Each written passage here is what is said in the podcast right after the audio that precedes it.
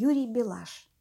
Я бы давно уже, будь моя воля, на площади соорудил бы бесхитростный памятник лошади, только не тем величаво-державным кобылам, что постаменты гранитные крошат чугунным копытом, а фронтовой, неказистой лошадки-трудяги, главной в пехотных полках механической тяги, что, надрывая мотор свой в одну лошадиную силу, вместе с солдатами грязь по проселкам месила и с неизменным, почти человеческим мужеством пушки тянула, повозки с армейским имуществом.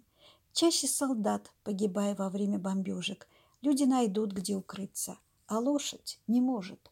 Ну и когда было туго весной с продовольствием, лошадь сама пищевым становилась довольствием.